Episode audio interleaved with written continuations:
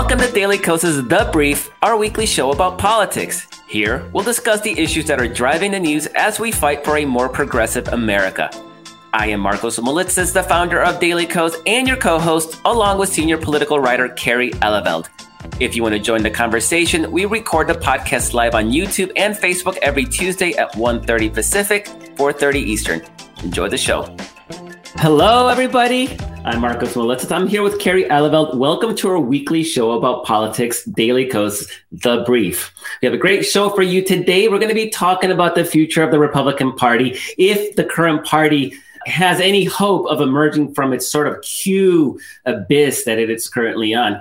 We're also going to be talking about rural America and just sort of this perception that this is all about white people. But in fact, there are a lot of people of color, voters of color in rural America. It's the reason we want Arizona and Georgia. And so we're going to see where else could we make some gains with rural. And could we even make some gains with white rural voters? And we're going to be talking to Matt Hildreth. He's the executive director of ruralorganizing.org about rural America. So, Kerry, before we get started with our guests, I've been I've been sort of amazed at the Republican Party and their reaction to the COVID relief bill. Right? They're they're they're threatening Democrats with withholding all their votes. They're they're saying since you're not listening to us, we're not going to give you any votes. And I can't think of a better political outcome than a 100% Democrat Republican split on the COVID relief bill, because then the messaging in 2022 is so crystal clear, right? One party helped you out, the other party did its best to not help you out. Right. What what are they thinking? What's going on over there? My question is who the heck are their pollsters polling? I mean, you know, I, there's been problems with polls, but when you have, I mean, th- this thing, this COVID relief bill and most of the elements of it, right, includes, especially including the $1,400 direct payments um, to struggling Americans, especially including, you know, um, money for state and locales to make sure that their police departments and fire departments continue to be funded that they can you know try to use the money to get back to school open up the schools. I mean this is incredibly these these poll well individually and as a package very well. So i haven't seen hardly any polling. Whether you look at you know quinnipiac uh, you know a traditional poll like that or if you look at a, a poll it, it, it polls at around 70% with a really high majority support among Republicans, even Republican voters. So the the the Quinnipiac poll was around 68%. The YouGov poll was around 83%. So it all depends, you know, a little bit yeah, on like it looks like Biden is uniting. Yeah. Biden yeah, is uniting ahead. the party. And what's really interesting is that none of the Republican conservative pollsters are releasing any numbers on this. So there's no even counter messaging that that America doesn't like this creeping socialism or whatever nonsense they're calling it today. And and so I, I I just can't understand why they would make these threats, what they think they're doing, and how do they think this is not going to bite them in the ass? I mean, what does that 2022 messaging look like for them? I don't know. And also, is it creeping socialism? Because you didn't call it creepy social creeping socialism when you did it while Trump was president, right? Because I mean, it's like they did pass COVID relief bills while Trump was president. The only difference now is Biden's president, and they don't like the price tag on it. Well, welcome. You know, I mean that they, they were plenty happy to add two trillion dollars to the debt for you know rich people in corporate America, but they just can't. And, their, and their wars as well. Yeah, yeah, no, they have no problem spending the money unless it's actually helping people. And suddenly they have this big, this big problem. And I think part of it is they're operating on this this sort of I don't know antiquated notion that bipartisanship means having votes from from Republicans. And of course, that Republicans never cared about getting Democratic votes for their priorities, right? So this is always has always been a one way street. But in fairness, Democrats have been uh, susceptible to that, right? Obama was always so desperate to get Republican votes that it actually hamstrung his agenda for years, and I think led to the 2010 uh, Republican wipeout. Of, of yeah. Democrats. And now you have Biden who says, no, no, bipartisanship isn't Mitch McConnell. Why would it be? Bipartisanship is America. And like right. you just pointed out, the polling is very clear that these uh, measures have strong support even among Republicans. And I think that's very important to note because Mitch McConnell doesn't get to decide what's I, bipartisan anymore. I will say, I, I, think part of the problem for Mitch McConnell is he is, you talked about this antiquated notion of, you know, this antiquated notion of what they're trying to do. Part of it is, is that uh, the, I think the the Republican Party is sort of groundless right now, right? They they don't are they the party of Trump or are they a party of conservative principles? Well, I mean, you know, I would say they're a little bit of both. They're more but they're way more a party of Trump right now than they are conservative principles.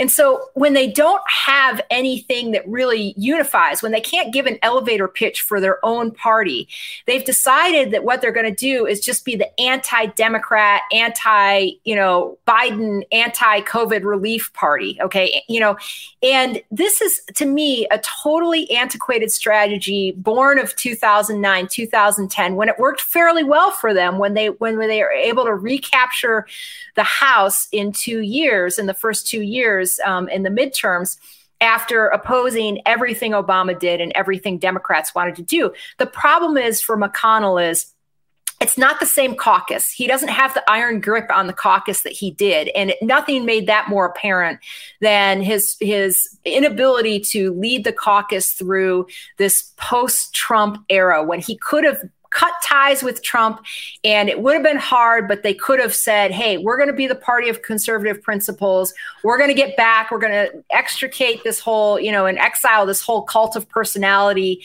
situation and we're going to get back to being who we are. And he wasn't able to do that. He didn't have the juice and uh, the political juice in his caucus to do it. Number one, and the voters, the the voting base changed enough during the Trump era that the GOP base is no longer, you know, it, it really is. They're trying to have this hybrid of these two different competing notions of what the party is. In any case, he's he's heading into battle with this 2009 2010 playbook.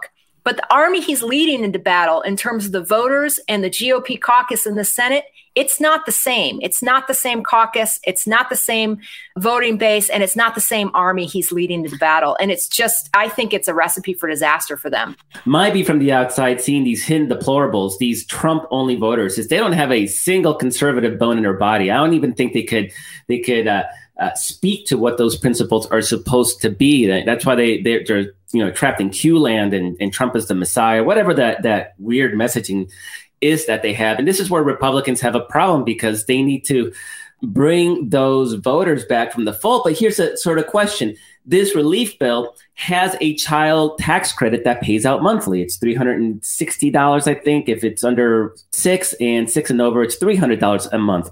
I'm not sure why older children get less money because they're just as expensive, if not more. But this is a monthly tax credit that's going to be mailed by the IRS to families that meet certain inco- income uh, thresholds, which is a lot of America. And so I can't, I can see even Q aligned p- voters looking at that check and realizing if it's between keep getting that check or voting Republican, it might not be that easy of a decision to make. And so again, it leads me back to this idea. These are not, and you said it, it's a different electorate. These are not Republicans who are like all about small government and fiscal responsibility and oh heavens, the deficit, it's so high, right? They, they don't care. They don't even understand those things. They probably probably don't even know they exist as concepts. But if you got a check coming in and you have to vote between not getting that check anymore, you may have some interesting dynamics at play in 2022. Right. Now we have Matt Hildreth, and I'm going to let you take it away, Markos. so, Matt is the ex- executive director, correct, of the yep. ruralorganizing.org. He's focusing on tr- trying to, I, I mean, you could say it better than I, but uh, quite simply, we need better democratic performance in rural areas. They are traditionally sort of uh, what's the word we're looking for here? Uh, neglected, neglected. yeah, that's kind. And, Thank you. And yeah, maybe it's an understatement, but um, it's clear if you look at the 2020 results that particularly yep. Arizona and Georgia, rural votes were critical. And people think when they think of rural America, me included, I'm just yep. as guilty. I think white people. It's not the case, right? Well, absolutely. I mean, so rural America is whiter when you look at the numbers than urban areas, but uh, there's actually like three times more people of color in rural, rural communities than farmers. So, you know, the idea that we go straight from rural to farmer, that's only like 6% of the rural population. But when you're talking about rural people of color, it's a, a lot closer to 20%. Uh, and 20% um, is a lot of people nationally, but it's even more when you start looking at the South. And I think that's why we've had so much success uh, in the South recently. Is when you look at, um, I think Democrats have have finally understood that you know rural doesn't mean white. And they've really i think leaned into rural communities of color especially in places like georgia and i think north carolina as well arizona as you mentioned uh, also well, let me just go ahead and say, I know that you guys have, uh, you know, your your organization has a, um, a new treasure trove of information about these voters, just uh, rural voters overall, what worked and didn't work in uh, 2020. And you, I think you did something like uh, 60 exit or, exit interviews or something like that. We'd love to hear some of your takeaways from that information, uh, just to kick off the conversation we have kind of two sets of data that we've been looking at. All last year, uh, we did an extensive amount of public opinion research and polling, and then also we partner, uh, partnered with uh, like Latino Decisions and a number of groups like NAACP and others on some election eve polling. So we have that data uh, for analyzing kind of performance and things like that uh, for voters. But then also, what we've done since the election uh, is uh, we've set out what we call uh, exit interviews, where we go through and actually talk to organizers, rural organizers uh, on the front lines, actually working, knocking on the doors, or making phone calls in a lot of cases this year with COVID to actually hear from them about you know what they're seeing in the communities. Um, and so even there, you know, when we look like the the sample of rural voters that we're looking to to really engage, it's like 30% are, are, people of color. So there's this real strong investment that I think happened in uh, in 2020 that I hope will continue around uh, organizing, like we said, specifically in Georgia, but also the Rural Utah Project did a lot of amazing organizing with the Navajo Nation uh, in Arizona as well. So we've been talking to those people to really understand like what is what is happening and what is your take? Because frankly, as we've seen, uh, a lot of times the sort of K Street Beltway Democrats uh, really just create their own narratives and then people start building their campaigns off of stereotypes instead of actually what's happening on the ground. So one of those narratives is that the AOC style of democratic politics is a big turnoff in rural America. What do you have numbers in your data that, that either support or reject that idea? Yeah, so the most unpopular thing about Democrats is Democrats, like the name Democrats, like there is a lot of uh, of uh, I think hesitation around the Democratic national brand. Um, I don't know that I would associate that directly to like AOC or Bernie. If you look at like how Bernie did in, in rural Iowa during the caucus, I mean that's a rural that's one of the more white rural states. Bernie actually did really well and a lot better than what people expected in rural communities. Elizabeth Warren as well. So I think that there's this old history of that like prairie populist, that progressive populist, you know, best case scenario uh, that rural people really respond to.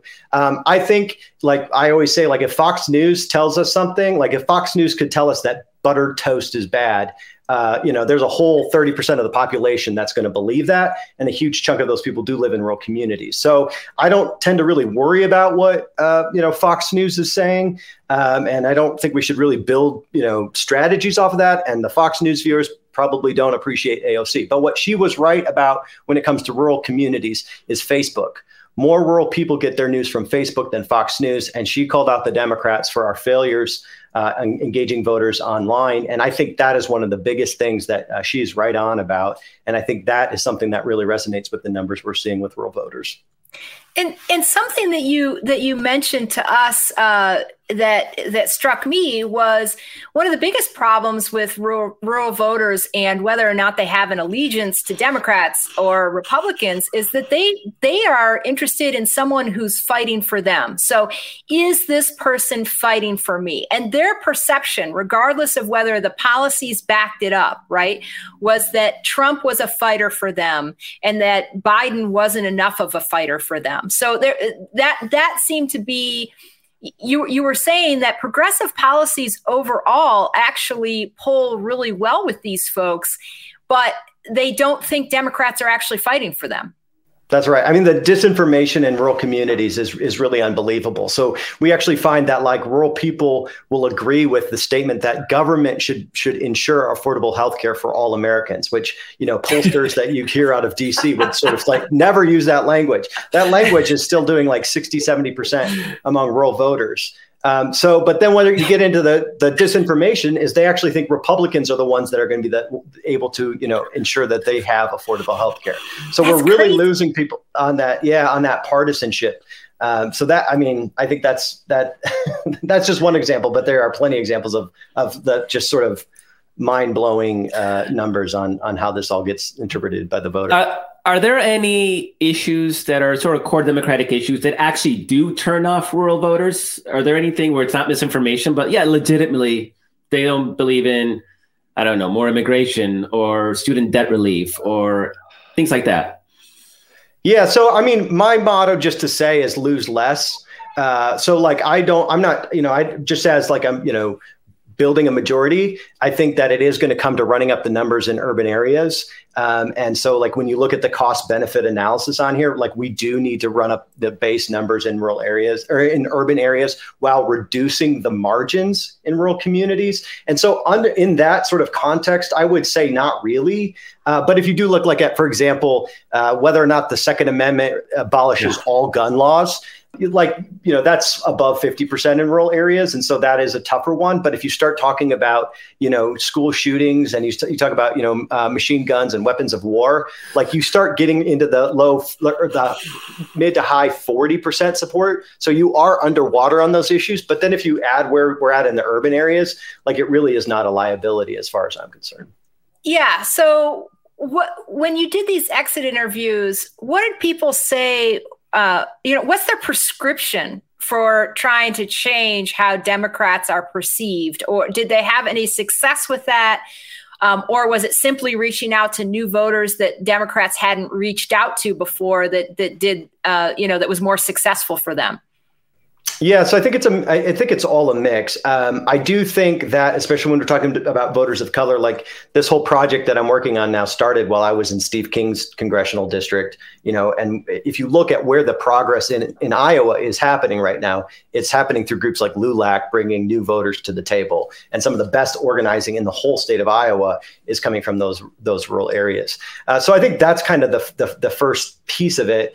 Um, you know, the other advice that we're getting from people, and, and like, just to be, LULAC is uh, focusing on the Latino vote. I just want people right. to understand. Yeah, yeah, yeah, yeah, yeah, yeah. They're doing amazing work in Iowa, and so where you know where we're seeing progress is in these immigrant meatpacking communities because yeah. LULAC is organizing.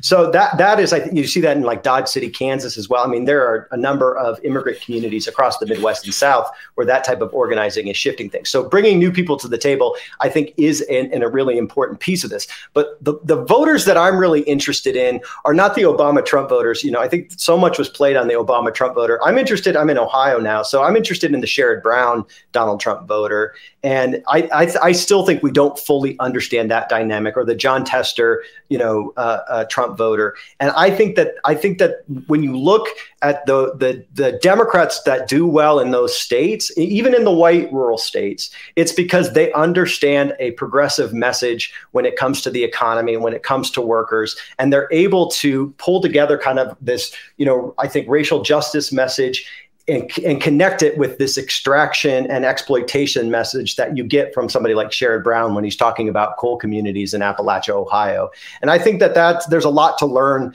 uh, as we move forward, even in places like Pennsylvania that has a, a, much higher white rural population. But there's still so much we can do uh, for engaging these workers and connecting, you know, a narrative that that really focuses on uh, empowerment instead of exploitation. I mean, you know, it's actually interesting that Jon Tester, uh, Sherrod Brown are really good examples. Uh, but those are also two states that other Democrats have had difficulty. And we just had a, a, an analysis released by Daily Kos Elections that showed that we are most polarized in the lowest number of tickets um, ticket splitters in decades. I forget the number, yeah. but it's it's a yeah, big, big number. And so I, I do wonder, would Jon Tester survive an election with Donald Trump at the top of the ticket. There's a question about how many of those Donald Trump voters will turn out for not Donald Trump, of course, right? But would Jon Tester survive? Would uh, would um, Sherrod Brown survive, losing Ohio by eight points, but winning that that Senate seat. Do you think there's still those those Democrats still have that ability to pull in the, that vote? I mean, I think we need some real, some real, real talk about that. You know, like I, I think that those are great questions. The perception is in Montana, when you talk to the organizers, and I'll even throw in South Dakota, going back as far as Daschle, that there was a time when, you know, in South Dakota that Democrats knew how to engage the indigenous communities. And the Democrats, ha- since Daschle, have really lost sight of that. And if you look in South Dakota, the highest, the highest Democratic voting counties are also the lowest participation counties on the reservations. You also hear that with Tester in Montana as well. So I do think that there's something to be said about the Democrats that know how to engage Native communities. We see that in Arizona, of course, as well.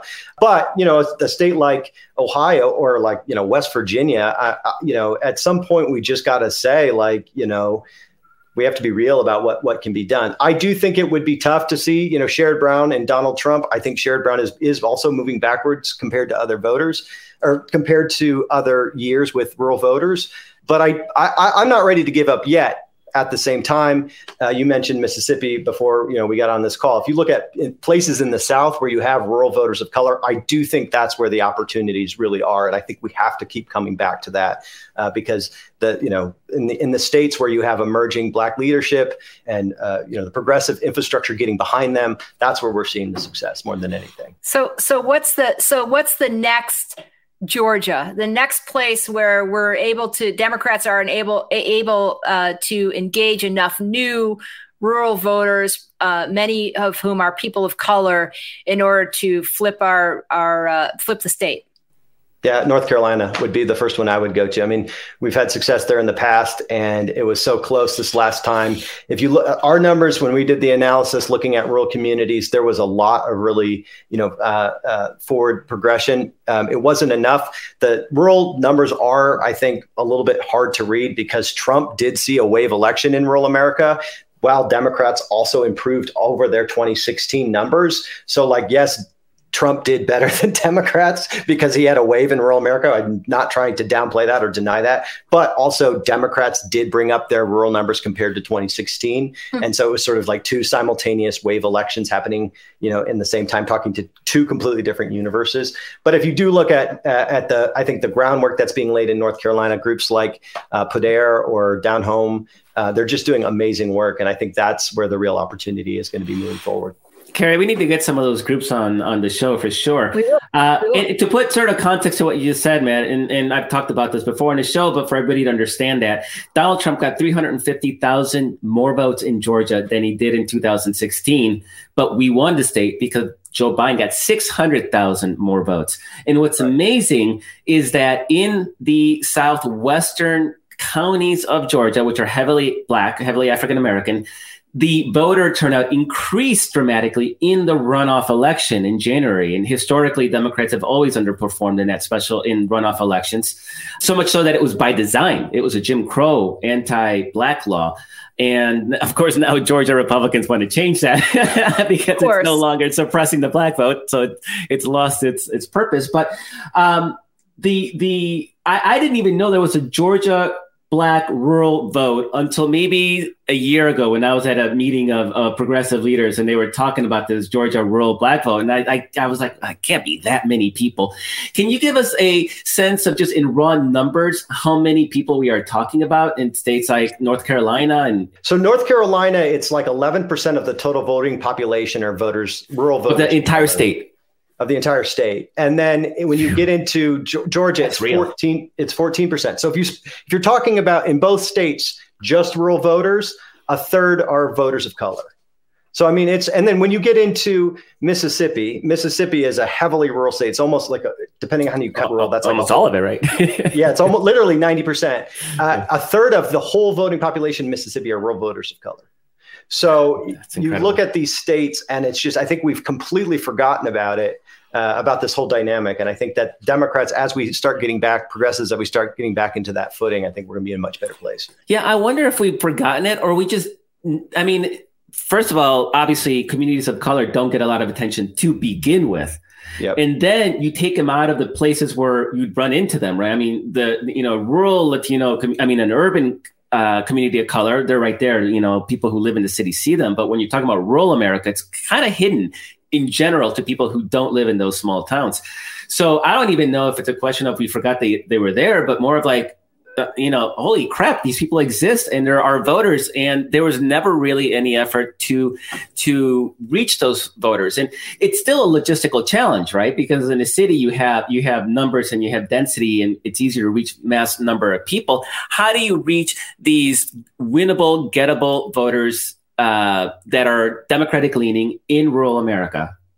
How do you reach them? Yeah, so I mean, I think there's like a, a, few very specific ways. We've, I think AOC was right about just the need to be better online and be better on Facebook and make better content.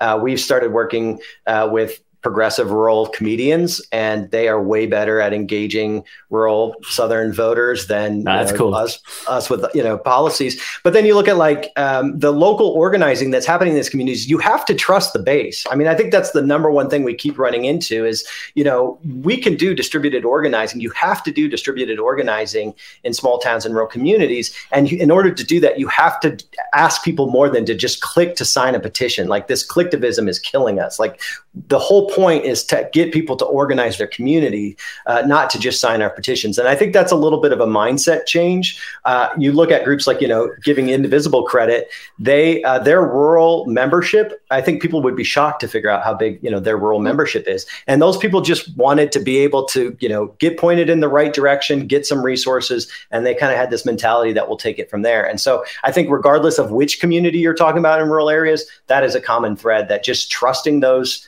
those that local leadership and sort of resourcing them is the best way to do it. Because if we try and do it you know marching orders one community at a time it's just the, it's just too big to scale. I mean what, once again is the best way for for for instance our our listeners to find these smaller groups and uh, you know in the in the states and you know click donate? I mean is that the you know smash that donate button is to is to pick out these these smaller groups and just donate to them so that they'll have the resources to build the infrastructure? Is that what we need? I think like so. I mean, and I think yeah. It does, and I think that you know, getting past this this like urban rural divide. I mean, there's so much that folks uh, in larger cities can do in terms of resourcing local local leadership. And I, you know, New Georgia Project would be a great one. Poder in, in, in North Carolina is another one. Down Home is another one. I mean, these are people that are doing you know the tough work, you know, day in and day out, and um, I think that uh, those places where we get easier progressive wins, if we can start, you know, uh, uh, you know volunteering time or resources to help expanding the base, uh, I think in these other communities, that would be a big win for all of us. Matt, thank you so much for joining us. It's always such a pleasure. You're our you're a second repeat guest, and I'm excited Yay! to have you on. You're always you're always so insightful, and and and and you know I I'm going to admit this, and I hate to say this, but I'm going to say it anyways. Is I had to sort of bias against rural America, right? I, I just this bitterness. It's I'm such a coastal elite when it comes to yeah. to rural America, and so it's it's really refreshing to see that it's I shouldn't be number one. Uh, number two, there are gettable votes. I mean, think you said uh, you said eleven percent of of uh, the population of North Carolina is communities of color in rural in rural counties. We only lost the president and the Senate races by three points right? I mean, we have the votes to win if we do the organizing. And so seeing rural America as sort of the, the enemy that we need to offset with, with urban America and the changing suburbs, really it sort of shortchanges both our allies in those rural communities that need all the help that we can offer them, but also just shortchange simple math. the people right. are there that can help us win these close states and they can help us make states like Mississippi competitive and South Carolina and Texas. And so yeah, I really appreciate having you on to really help me sort of shift my mind. And I'm hoping some of our listeners do as well, because I'm sure I'm not alone. Can I ask one last question real quick? If if if Democrats pass this COVID relief bill, is that a message that they, that Democrats would be able to take to rural voters and say, "We did this for you"? Absolutely. I was listening to the first part of, of, of, the show and I 100% agree with you. I mean, this is this is where we're missing the opportunity is not only do we have to pass these progressive popular policies, but we have to let people let the voters know we, that we did that. And I think that the you know, the fewer Republicans that get on these things, like the better, right? It's it makes it it makes it so much clearer uh, who is actually fighting for these communities. Uh, the thing I will say is we can't just say it on our media channels. We have to yeah. break through, I think, the online, you know, disinformation web uh, to really reach voters where they're at. And I think that's going to be the challenge moving forward. put Joe Biden's big ass signature in every check, just like Donald Trump did. thank you, Matt. We appreciate you. you. Yeah, thank you. I appreciate the invite. Yeah, no, I mean everything that I said. It's it's so easy to lose track of, of the importance of rural America. Not not not the Q crowd, like they're lost. They're lost at the Fox yeah. News land. But that's not rural America. And equating the two right. really does everybody a disservice, including myself. So I'm so happy to have him on to sort of remind me about that importance. Well, uh, and we obviously have a we obviously have a North Carolina episode coming up. Uh, we, we, we may have a Mississippi at some point, but but we need to have we need to have a North Carolina episode soon because we've because that's going to be one of the major battlegrounds in in 2022. So, but we need a good guest on about the Republican Party and what it's going through. Partly because we were talking about earlier this whole idea that you know that they're going to re- oppose this covid relief bill that they're going to try and replay this 2009 effort and at the same time they are just so you know their the, their their approval numbers their favorability numbers are tanking. And and on top of it all of course you have these tens of thousands of gop defections among voter affiliations um, in the last it, you know, was some if there's some question is it was it the after the November elections or was it right after the January 6th riot where it um, where it spiked these GOP defections? But it whatever whatever the reason, there is definitely an, an increased and anomalous you know an unusual number of gop defections among voters right now and uh, you know I, I, and we're, we're unclear. I think the data is still a little unclear on whether or not those defections are coming from people who are pro Trump and don't think the Republican Party is pro Trump enough, or if they're coming from people who are just disgusted by what happened on January 6th and what has become of the Republican Party. And based on the data points I've seen, I think it leans towards the people who are anti-Trump and disgusted by what the party's become. But I do think there's they're losing voters on both sides of that equation. Anyway, we we definitely yeah. yeah. I mean, they, they are losing voters on both sides of the equation. I, I would, if I had to guess, an educated guess, not a made up guess, but an educated guess, is that it is sort of the the old school Republicans, and and they been bleeding that support in the suburbs. The location of these of these changing registrations are in suburban areas, right? So these are not areas that are hotbeds of Trumpism. And if you're a Trump Republican, there's there's no reason for you to abandon the party. The party's still Trump's party, and and he's made it very clear that he's not letting go. And Mitch McConnell signaled that he he can't he can't let it go. And I actually, actually think Democrats offered him up and out on a silver platter they mm-hmm. they gifted him a way to say we're going to chop this this cancer out of our party, and he was unwilling or unable to do so. And and so I, you are seeing the slow erosion, and their problem isn't going to be the people who are changing registration. The problem is going to be like the Dixiecrats, people who remain registered Republicans but start voting differently over time, and they're just too lazy to change parties. Right. And that's part right, exactly. I mean, the the numbers of the numbers themselves are not huge numbers, but they are indicative of a larger wave of discontent is is what it is. Absolutely. Um, and and w- what I was writing about today is that is the fact that this if if what we're seeing is is more of a defection on the side of the traditional Republicans who have been lifelongers who you know who who can't stand what's happening to the party then what's going to happen with these GOP primaries where they're trying to find, you know, candidates to run a statewide race in Georgia, in North Carolina, you know, in other places in Ohio, is you're going to get the Trumpiest of those because you're not because a lot of people have just said they're washing their hands. I mean, I literally read a quote from some woman who was like, I'm just voting in Democratic primaries now because it's the only place where I feel like I have a say of maybe trying to make the party a little bit more centrist. So, you know, so that I have a, a candidate that I'm excited about voting for. So, but if that, if those people aren't voting in the Republican primary, if the moderates aren't, they're going to get the Trumpiest candidates they can. They're going to end up by default getting the um, Trumpiest candidates possible for these races. And that's going to be a killer for them in any of these competitive states and and and in some of the, the most competitive districts in the House too. It could be a double-edged sword because do we really want a bunch of what are old school Republicans voting in Democratic primaries also affecting our ability to elect progressive candidates? Now, if they're electing Joe Biden types of quote centrist, which uh, you know he's he's come out of the gate incredibly progressive. I'm actually okay with that. But uh, if if they're if they're electing if they're uh, helping nominate less than than ideal Democrats, it could be it could be an issue. But at this point, I, am not I'm not overly worried about it. I'm not overly worried about it either. And the reason I say that is because I think the center of gravity in the Democratic Party has shifted. And if if Joe Biden is able, uh, with his, you know, with pretty much solely Democrats, it looks like, able to pass a COVID relief bill, start to get the economy humming again, which is already starting to look, you know, like it's making some gains now.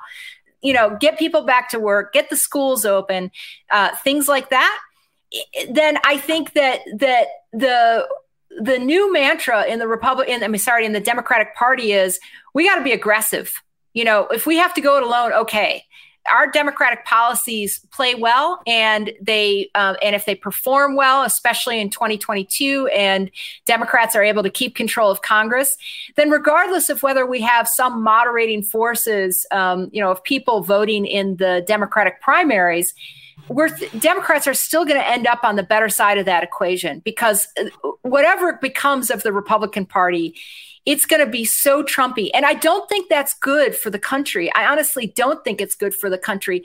But at least the short term politics of that play better for the Democrats than they do for the Republicans. Yeah. I mean, the danger is that we're one low turnout election away from electing seditionists, insurrectionists, fascist.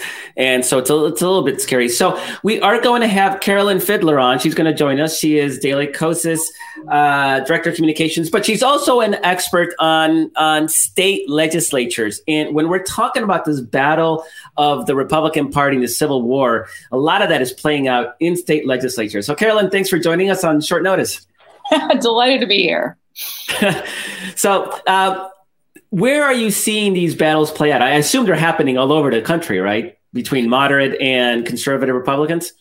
They are, um, but uh, the conservatives are winning. I've been I've been watching the machinations of state legislatures for longer than I care to admit, and I find myself thinking a lot about 2010 when Republicans won a bunch of elections and took a lot of majorities, and how you had sort of your moderates that came to power and they did implement a lot of really conservative things really quickly, but you didn't have your extremists like really wielding a lot of power. But now you do. Mm, yeah. And what does that look like? That looks like people using the big lie of uh, Trump winning the presidential election to justify a whole new like swath of voter suppression laws, um, which they wanted to do anyway, but they are still using this great falsehood um, to to support this. And, however you feel about these these voter suppression laws, I mean, everyone should be against them. But however you feel about them, basing them on this big lie is terrible. Right. Well, let's. But you. So you're talking about from a governance standpoint, and it's it is terrible. And we're gonna and Democrats are going to be spend the next two to four to ten years battling against those suppression efforts. Right. But from an electoral standpoint in 2022, we're already starting to see where this is this this sort of extremism that you're talking about is causing problems for them having more moderate candidates, more more statewide digestible candidates. And like one of those places, of course, is Pennsylvania, where you have um, I think uh, Representative former Representative Ryan Costello, right, who wants to run a statewide race to to replace Pat Toomey as the Republican senator there. Um, but already he's warring with these factions of, you know, kind of extreme GOP factions that are pushing the big lie, that are, you know, uh, that that are way, way right of center. And th- they're already there's already conflict as I understand it, and you're probably even following this more closely than I am, Carolyn, in terms of in terms of what's happening there and and whether or not that could kill his bid um, to be a more moderate force and therefore more palatable to more voters in a statewide election. you, you raise a really really good point in terms of like where the Republican Party is now in the in the immediate wake of Trump, and he's still he's still very much a force in the party, as you said, and it's creating these factions. And you know, as a as a as a Democrat, I I, I hate to see it, ah. um, but it is it is it is bad for the government the governance of the country. Um, but it is uh, it is going to help Democrats electorally in these statewide races to have a choice between reasonable and very, very extreme. Uh, however, once you get below the statewide level, you're gonna have a whole new set of problems brought about by the next round of redistricting. So, what about what about the House? What about if you look at the congressional districts? Is this where this is going to come? You know, it could play to Democrats' favor in the in the statewide races. What about the House? We're screwed. oh um, boy we might get to run in 2022 on the current set of maps because the census is so screwed up. We might not have the data in time. Uh, so we might get one more election where Democrats, you know, are running wow. in districts that are not specifically newly tailored to elect more Republicans. Um, but if it's not 2022, it's going to be 2024 when we're going to get a whole new set of maps that are going to screw uh, Republicans or no, sorry, screw Democrats in the U.S. House and in state legislatures all across the country. If we get a mulligan in 2022 under the existing boundaries, do we get the do we have another chance to win the redistricting battle in some of these key states by taking some state legislatures maybe and drawing the maps with different you know a different legislature? We absolutely have a chance, um, but in a midterm election with a Democrat in the White House, it is going to be extremely challenging. But yes, uh, there is a real there would I mean, be that, yeah we get that. I mean, that's the, that's a real question, right? Because I think in a traditional normal election cycle, absolutely, we're we're headed for some from some losses uh, next year. But clearly, there's nothing normal and, and routine about this election season. One, we don't know if those Trump only voters are going to actually turn out and vote. That was a big factor in the the ability of Republicans to limit that down ballot damage, but also this clear messaging. I mean, are you seeing anything in the state level at, the, at that state level on how passage of this coronavirus relief bill, this 1.9 trillion dollar bill, might help Democrats those down ballot races? Uh, it very well could. A lot of it's going to depend on how it is administered on the state level. So places that are currently run by Republicans, that could cut both ways. Credit, or Republicans could get credit. It, uh, it, it a lot's going to become known in the next several months when this bill finally gets passed uh, in Congress and we start seeing those effects uh, further. I mean, would that would that just take the cake? If if they if if Democrats if it becomes a party line vote where Democrats pass this thing and then the state and local money goes to you know out, out to all the states and the republican governors manage to somehow take credit for this stuff without democrat without republicans having voted for it in congress. I mean that would be fascinating and like a fascinating a set of you know sort of like misinformation disinformation campaign for the republicans to be running on the state level Right. I mean, it's smart politics on one level to do that, but on the other, on you know, the flip side of that is they have to be seen as embracing Biden to do that, mm. and that is an innate liability right now for Republicans. So is is, is Biden the boogeyman? And again, we're talking down at the sort of most grassrootsy state legislature level. Is Biden the kind of boogeyman that a Hillary Clinton or a Barack Obama or or a Hillary Clinton, Nancy anybody that or Nancy Pelosi, anybody that's not an old white guy, right? Is he really, has he become a boogeyman at this point yet? I'm not seeing it, but I'm also not that plugged in at that level. You, you raise a good point. Uh, it's not as bad, um, partially because you mentioned Hillary Clinton. Republicans spent decades vilifying her, you know, making her into that boogeyman. Uh, they didn't. They didn't spend that time and effort on Biden for whatever reason. So he does not have. He does not have as much baggage uh, as some of his uh, other Democratic counterparts might. So. Also, on top of that, you know, we did that. We did that um, interview with uh, Kathleen Friedel and uh, or Friedel, sorry, and she was a historian, and she was saying too that you know just his kind of his style is to not Biden's style is to not be in your face, you know. So he so he doesn't sort of offer up all these opportunities that maybe some Democrats it, it did other Democrats do just by virtue of you know well I mean some some cases it's just by virtue of their race or their gender that they offer up opportunities. But on top of him not offering up those opportunities to just be you know purely racist purely sexist they also he just doesn't he just doesn't give he doesn't emote this sort of anti-republican feel that some democrats you know kind of do just by virtue of who they are. So it's i think it's hard it's much harder for them to vilify him not only because they haven't been doing it for decades but because he doesn't have this he doesn't have this really strong personality push that he's that he's constantly sort of in people's face. Right. And on the campaign you saw that he can be a little bit sort of pugilistic.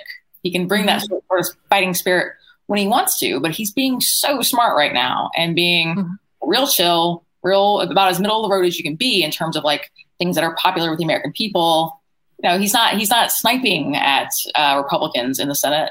He could, but it's not going to do any good. So I think he's playing really smart politics right now, and I think that is going to be uh, to Democrats' benefit down the ballot. And and even if he's not a Republican boogeyman, I think that Republicans will still not be able to embrace him or his aid in the coming months. So, Caroline, I know you came in last minute, and I don't mean to put you on the spot because you know of, of, the question you may not be able to answer off the top of your head. But I'm curious uh, with this idea of a mulligan on redistricting, and and if are there any states that would be obvious targets for flipping legislatures to help us on the redistricting front? Oh goodness, yes, of course I know the answer to this. I teed up the big juicy softball for you. that, was, that was gorgeous. Uh, top of that list is absolutely the Texas House. Yes. Um, Pennsylvania is also very high on that list, uh, as well as the Michigan House. Those would be, I believe, my top vote getters for that uh, for that contest for sure. Yeah, I think we're going to have to really work on on directing a lot of progressive energy and activism towards those seats in those state legislative races. And they're not as sexy as the top of the ballot races, but they're going to be so critical to our ability to, to even hold a house, to even have a speaker. I think Pelosi is going to retire after this term, but to, you know, for another Democratic speaker. And so I'm glad those are three big, critical, important states. And they also happen to be battleground states. And I laugh when I look at the Senate map for 2022 because it's the exact same states we had to fight over last year, right? It's Wisconsin, Pennsylvania, Georgia.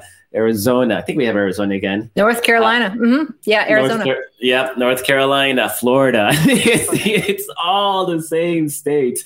But if we can sort of double up and if we're, we're fighting for that Pennsylvania Senate seat and we're also looking at, at flipping a lot of those seats, and it might even line up with some of the stuff that Hildreth said, some of these, you know, districts actually have rural components in them that are that are flippable. So um, I think it's going to be very critical for us to focus on that and realize that there's a big holistic battle on the on the ballot beyond just the candidates that are running.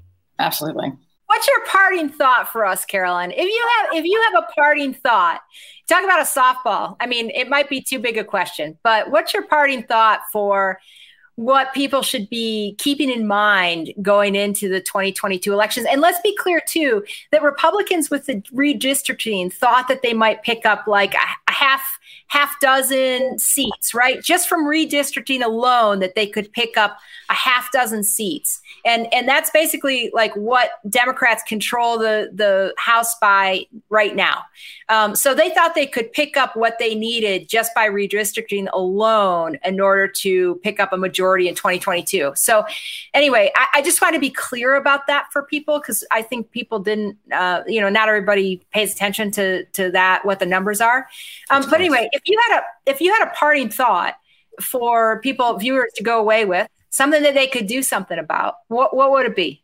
Uh, my parting thought would be to pay attention to what's happening in your state legislatures right now. Almost all of them, all across the country, whatever state you live in, it's almost certainly in session right now.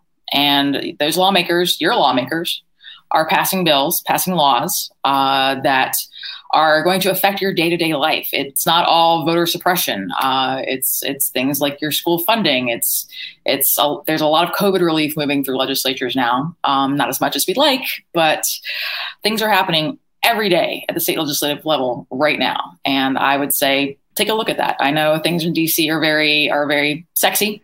Um, they're much more attention getting, and it's easier to find news about what's happening in DC than it is on on in your local you know town or state and that's unfortunate. That's a whole other discussion about the media and where the local press is right now. But I would say find out, seek out that information, become attuned to what's happening in your state capital. Thank you so much, Carolyn. I appreciate we appreciate you joining us on such last uh, last minute notice. That was really great of you.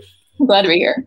The I mean, it amazes me that that we may get a mulligan on redistricting because of Donald Trump's incompetence in running anything, I mean, including that would, that, the census. That was, something about that would just be so on brand if he managed to like screw Republicans out of being able to retake the House because he was so incompetent, and also for them because they like supported him the whole time. Anyway, let's fingers crossed on that one, right? Yeah, so, I'm, I'm, yeah, I'm hoping that, and and uh, that there's no real rush or hurry in the Biden administration to get these numbers out and to to drag it out. But the fact is, I mean, I say that almost facetiously. They fundamentally effed up the the census, and so they're going to have to go back out in the field, and they're going to have to plug a lot of holes uh, because, ironically, they were trying to rush and get it done before.